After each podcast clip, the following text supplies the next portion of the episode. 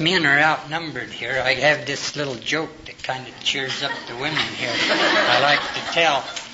When God made man, he stood back and looked at him and he said, Well, I can do better than that, so he made a woman.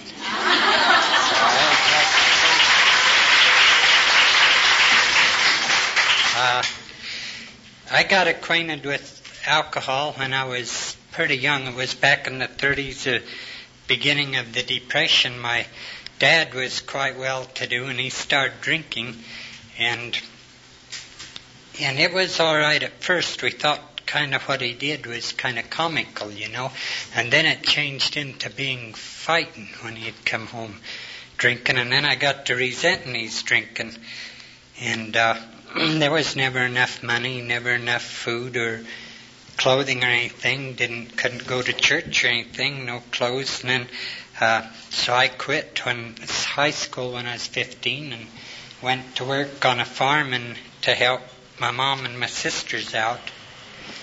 And then I was married at 21 and had pretty good. Uh, Bill was born then, was married in 45, and Bill was born in 48, and then we had a good good time till he was 17. And then he was in a real bad accident, and he came out of this accident. He had a bad head injury, and and uh, he came out of this accident with the idea that the drinking was the only thing to do. I suppose it was because it was the only people that would accept him really the way he was. I don't know, maybe that's an excuse I have. But anyway, on one of the uh, visits with his neurosurgeon after uh, a while, why the neurosurgeon told him, he said, Bill, you'll never be able to handle alcohol with the pills you have to take and the head injury you have, you can't drink it at all. So I thought this would do the trick, but it didn't. It, it just went through him. And so when we came home, well, we kept fighting it, and finally the doctor sent us out to the mental health and sent Bill too to talk to them, and, and we went a few sessions out there and they told us that there wasn't anything we could do about his drinking, but uh, just wait till it was society, and just wait till the law got him. So it went that way for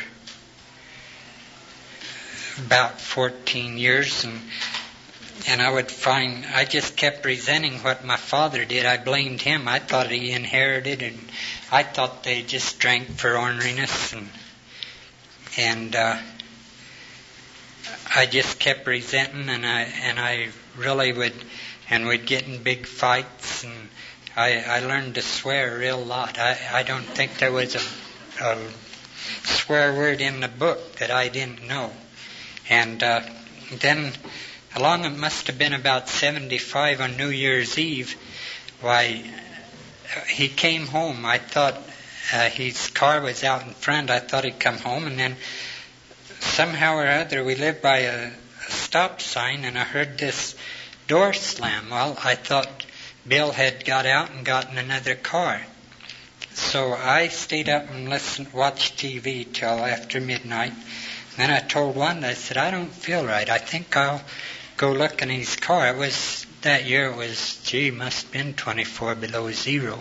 So I went out, and sure enough, there was he was in his car, passed out. So I got him in the house, and we was always tickled when he was home, even if he was passed out or something, if he just was home. And so uh, then that put me on this wild idea of I had to always go find his car and see if he's okay. So I ran around after him hunting his car for about three, four years. And then finally he was picked up for drunken driving, and he, well, they, we needed some parts. I worked at Morrill, and we needed some parts, so he worked at Gering. So the shopman said, "Do you suppose if uh, we called down to Herbert's and ordered our parts if Bill would stop there and pick them up. Well, I thought, oh boy, that's a sure thing. He'll be right home today because he's got them parts. But he didn't come home. He went and parked downtown and went ahead and drank. But he's picked up, and I thought I ought to go and get my parts out of there, but I didn't. But they picked him up and took his car and impounded it and parts and all.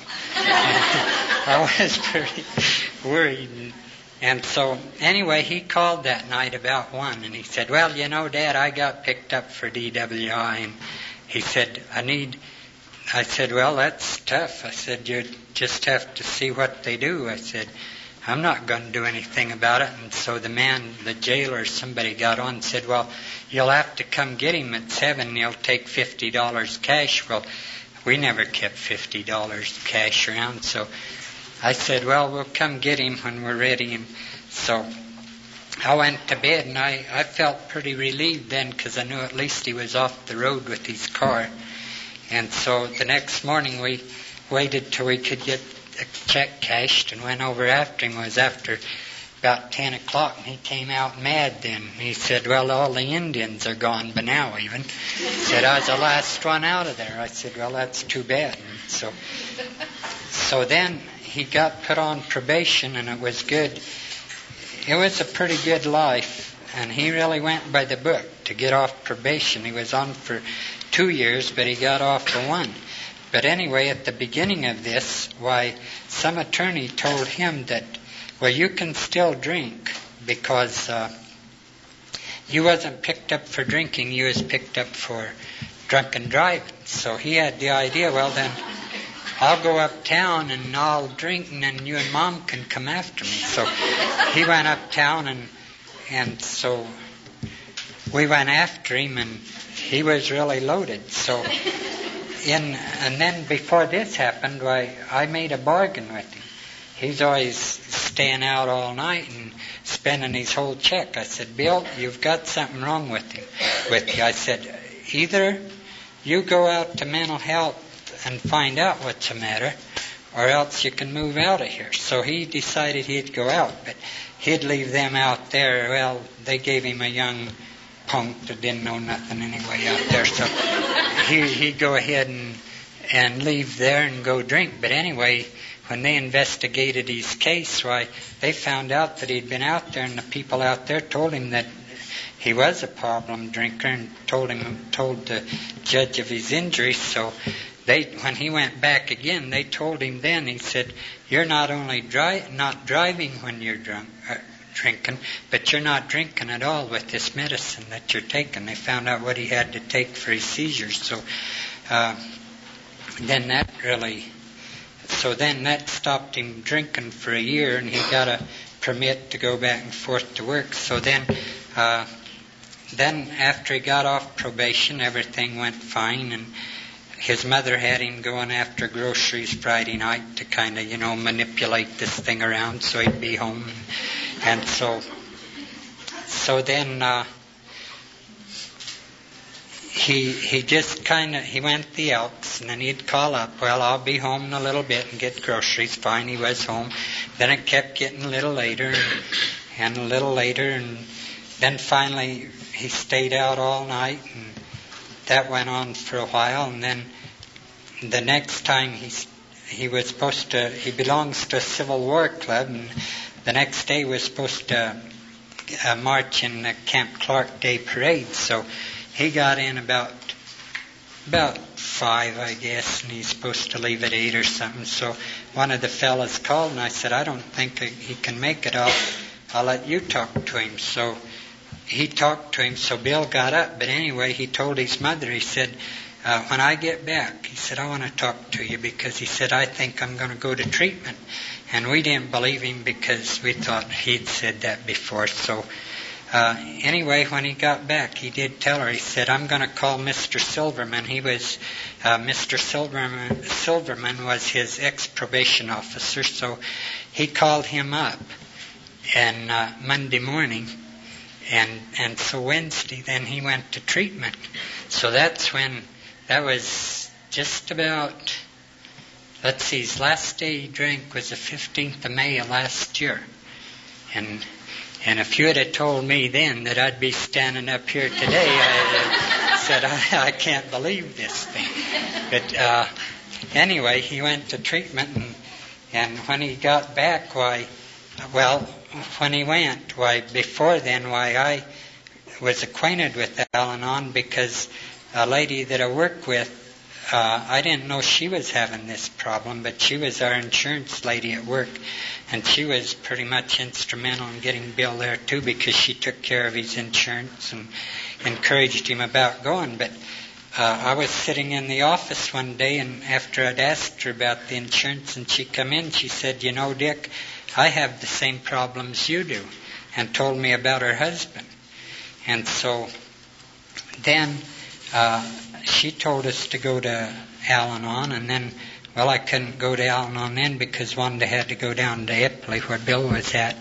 So we we went a week from then to Al-Anon, then we met Mid and the rest of these good ladies, and and uh, from then on my life has changed. At first, when he got back and he'd say something kind of cranky, well, I thought I'd have to cuss at him and take defend myself, but I'm all over that and I was telling my missus this morning, this is the first time we all got ready that I wasn't cussing and hollering because he used all the hot water. so,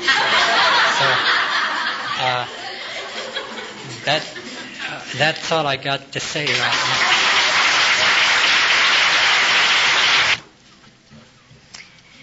now. Um, the next lady I'm going to introduce is Marlene, and the only person I know that could drive two cars at once. Marlene. I'm Marlene, and I'm an Al-Anon. Hi Marlene. I'm always really delighted when I hear of others who've had troubles with cars. I like the skit this morning that said that there was car problems and Dick has had car problems. While it is true, as Florine said, that I claim the distinction of being the only Al-Anon in our group being, who's mastered the art of driving two cars at the same time, I've never been arrested for drunk driving. I've never been arrested for negligent driving, for public intoxication. I've never spent the night in jail. I've never lost my driver's license and I've never had my insurance canceled. And I've never hit a freight train. Nor was I as colorful as my husband. He did all of those things. Lest you think I'm taking his inventory, I'm, let me tell you that those attributes aren't his inventory. They're a matter of public record. And they're just a few of the incidents that led me to believe that I had to take matters and our car into my own hands. As Al-Anons, I'm sure that I don't have to justify my actions to any of you, but I somehow feel that I want to anyway. I met Stony in 1960, and I was a junior in high school then. I was a good student, I was dating, and I loved Elvis Presley and the Everly Brothers and mohair sweaters and had a brush up, and it was really cool. And in that summer, I worked all the time during high school, worked really hard, and then I met Stony, and my life began to change pretty radically right away. He had no car then, by the way, so things were a little bit quieter. We used to bum rides with friends all the time, and then um, sometime during our courtships, courtship, Stoney did save enough money to buy, buy a car. And it was kind of in desperation because if we didn't have a, a buddy to drive with, why, we'd take Stoney's dad's old car, which was just a horror. It was really awful. I don't know what it was missing, but as we drove down the street, the seats would go like this. And when he stopped, it was really bad. We were really, and it never would start. So as teenagers, we did all the things teenagers did, and when we parked, we had to park on a hill because that was the only way we could get started. the way we'd go. So anyway, we finally did get a car, and um, it didn't last too long. That car didn't. One night he was to pick me up at the drive-in theater. I was the concessions girl at the drive-in theater, and Stoney didn't show up. And so one of the fellows took me home. And later on that evening, a couple of friends came by and said there'd been a terrible accident and Stoney was in the hospital. Would you come? And of course I had to run and to the hospital. And somewhat disillusioned when I got there. He was really drunk and uh, this, and he was all right, as a matter of fact. But the story went something like this: He had been um, he had been at a at a dance and and had gotten gotten really drunk. But when it was time to come and pick me up from work, he started to come into town and we lived in Kearney. And at the college, there were a bunch of curves and some islands. And he lost control of the car at the time. It was raining, and he took out a great big huge light pole and a great big huge cement thing that the light pole sat in. And there were all kinds of college kids around there at the time, and he was just drunk as all get out. And they came and they just stuffed his mouth full of gum. And so when they got up to the hospital, the doctor that was uh, examining him went over to him and opened his mouth and took, out, took the gum and took it out, looked at him and put the gum back in. that was about the extent of his injuries. Uh, within a few short months, I was faced with the choice of either buying maternity clothes in my school colors or quitting school and getting married, and I opted for the latter. And Stony and I were married, and we started out our marriage much like other people do with an installment payment. The city of Kearney uh, were gracious enough to let us pay for a lovely light pole. It had a nice globe and big cement base, and seemed like we paid installment payments on that thing for 500 years. And uh, we were back in Kearney a week or so ago, and we happened to drive by there, and I said to Stony, "Would you look at that? They're just not maintaining our pole like they should." it's all rusty and dented. It looks like a few other drunks have taken a few pot shots at our. But at any rate, that was our first car, and then somewhere along the line we had a few others. And six years later, and several cars later, alcohol had become a real problem in our lives. Despite that, Stony was a senior in college at the time, and I had worked all that time to help him through college. And we had our second child. Uh, when our daughter was born, I had very serious complications and went back to the hospital. And I came home that year on Mother's Day Eve, right about this time of the year. And uh, Stony elected to celebrate that evening much the same way that he had other times, and he went out. And he stayed out. And late, late, late that night, or possibly early the next morning, I heard the sirens that we've all come to know and love. And the telephone rang shortly thereafter, and it was a policeman who happened to be a friend of our family. And he told me the most incredible story.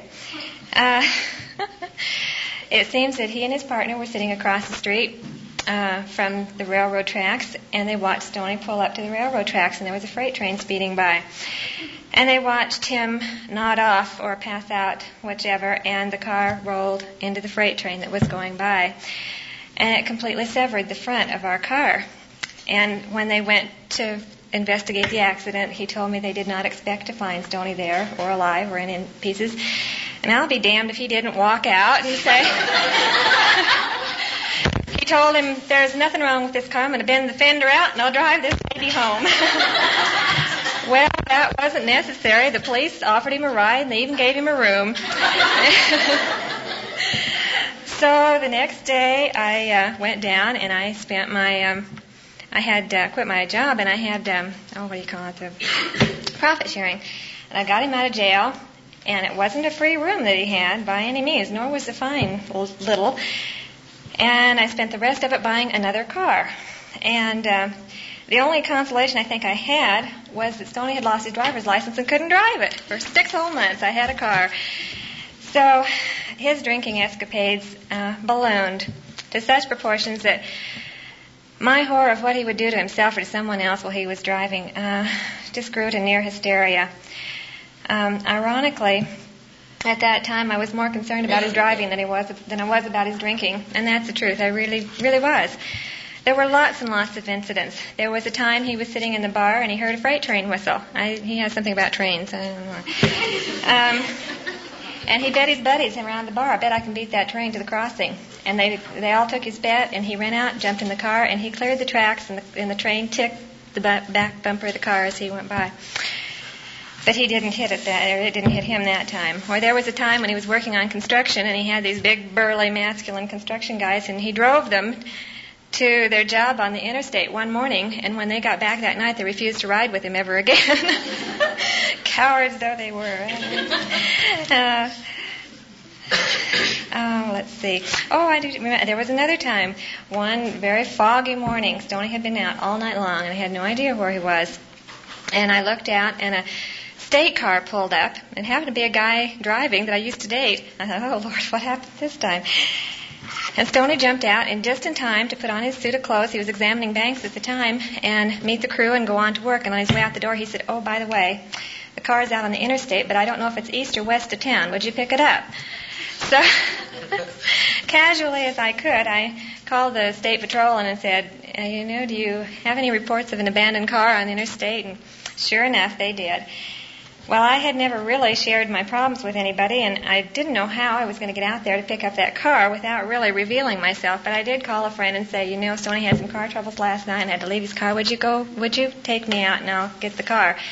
Um, seemed must, must seem strange to her that I didn't exactly know where it was, but. Um, when we got there, the car was kind of like this. He had hit something, and the undercarriage was going this way, and the car was going this way, and you couldn't drive down the road.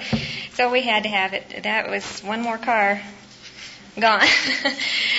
At any rate, uh, about this time, I decided that enough was enough, that something had to be done with Stoney and his drinking and his driving. And uh, I began to study the problem. But when we'd come up in the world, we had two cars by that time. And so when he was out drinking, at least I wasn't, I didn't feel as confined as I used to feel when we didn't have that second car.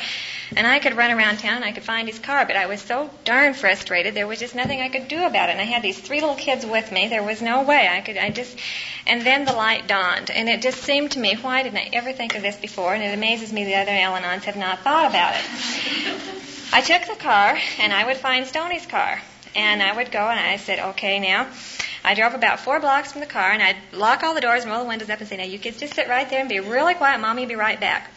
Then I would run up and get Stoney's car and I would drive it about four blocks ahead of our car, and then I would run back and get our car and drive it about four blocks ahead of the other car. And in that little hopscotch way, I managed to get all the way home, driving two cars, and, and when we rewarded ourselves with an ice cream cone or something when it was all over with.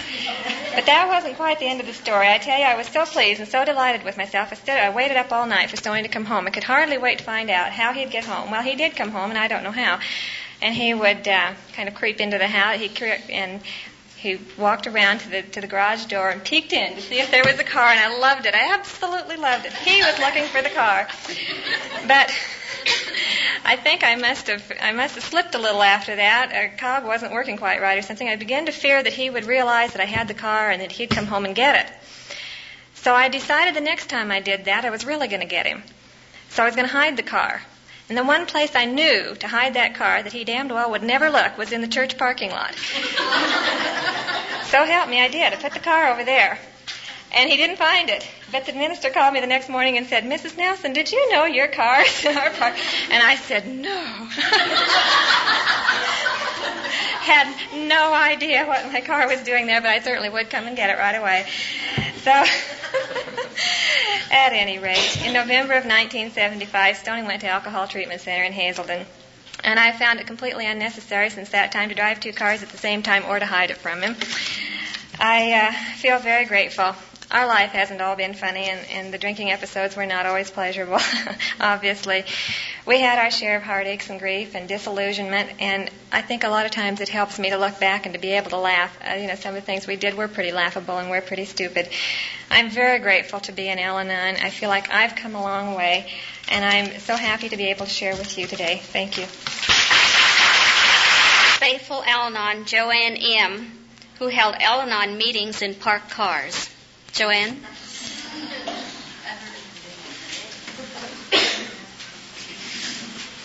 I'm Joanne M., and I'm an Al Anon. I attend the Torrington Al Anon group, and there's one thing that our group has. We really have determination. We've had so much trouble in the past finding a place to meet. We would just find a place, and then it wouldn't be open to us every uh, particular night that we planned to have our meetings. So we would often meet at our meeting place and find something else going on. And often we would go to each other's homes. And this didn't work out too well. And a few times we would go to the Torrington Park.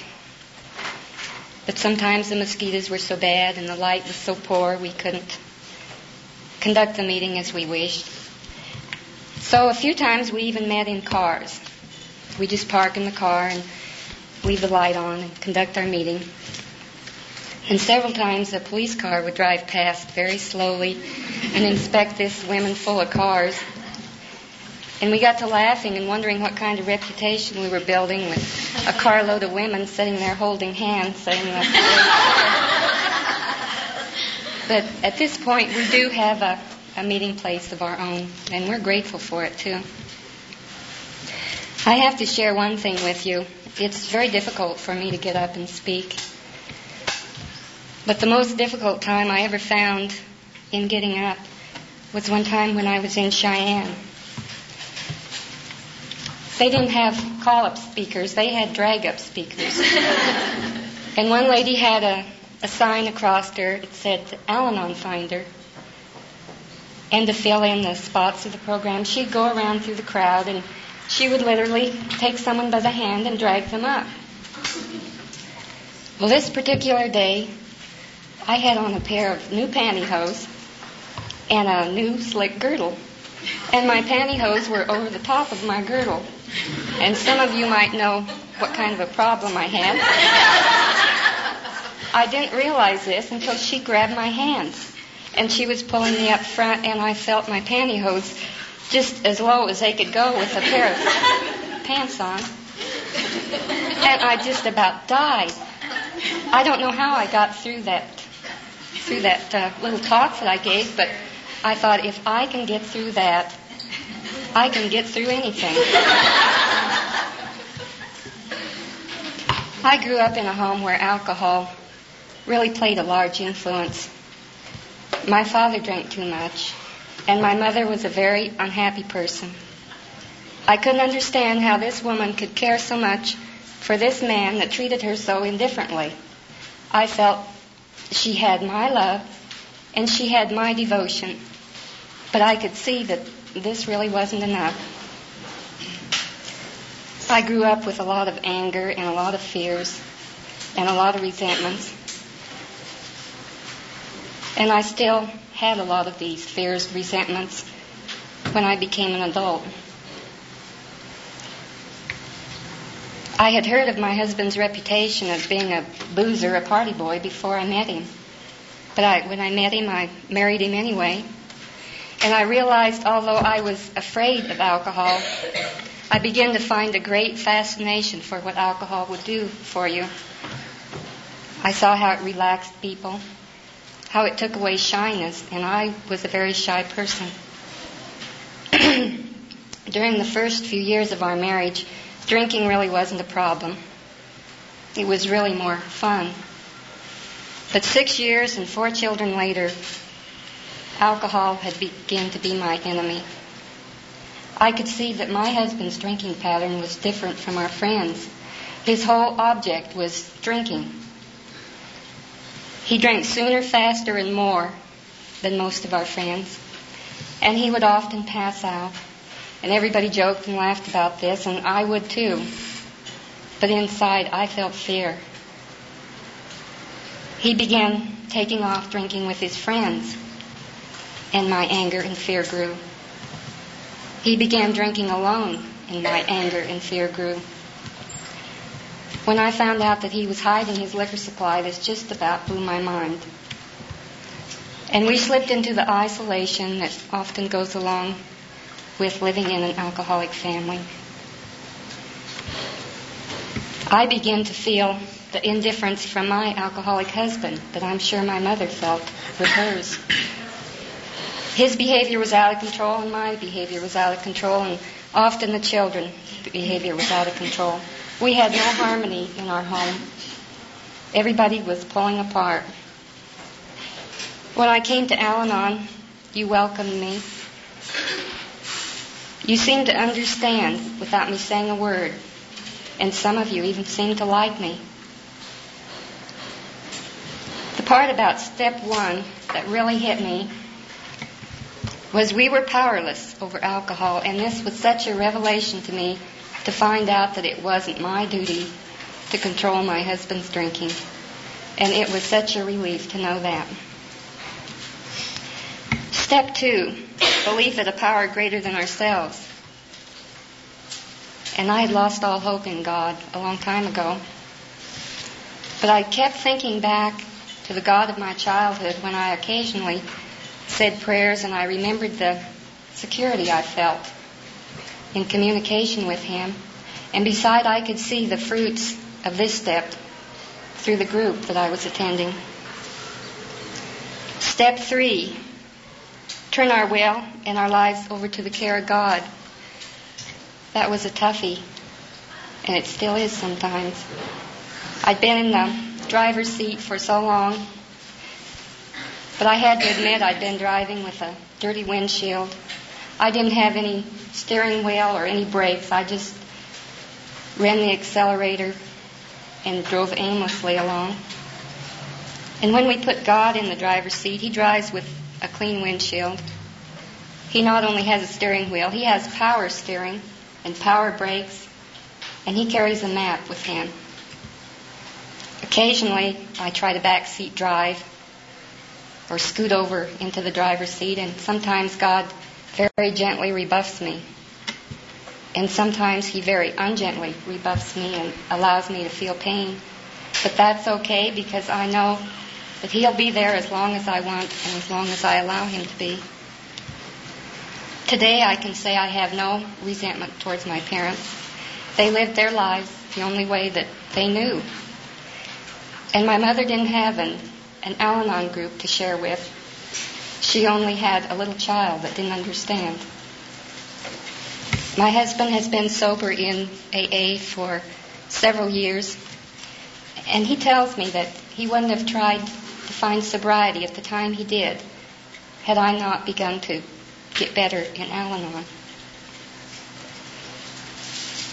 But at last, I found something that I was looking for all my life, and that is love and acceptance. I know that God loves and accepts me, that you love and accept me, and I can do no less. I love and accept myself. Thank you.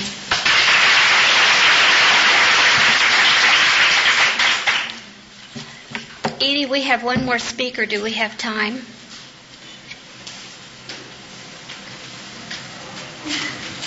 decide. I don't my decision. what do you think, Bev? well, it's getting close. Would you like to say something? Well, give her time this afternoon. Could we have her, Edie, but we'll have her this afternoon. Thank you. I'm going to sing a song now. Uh, one day at a time, no doubt. I have to always sing that. Vicki, one day at a time. And then we'll close. And I think back here at 2 o'clock, um, they're passing out any of these little flyers if nobody got them, that they have the songs in them.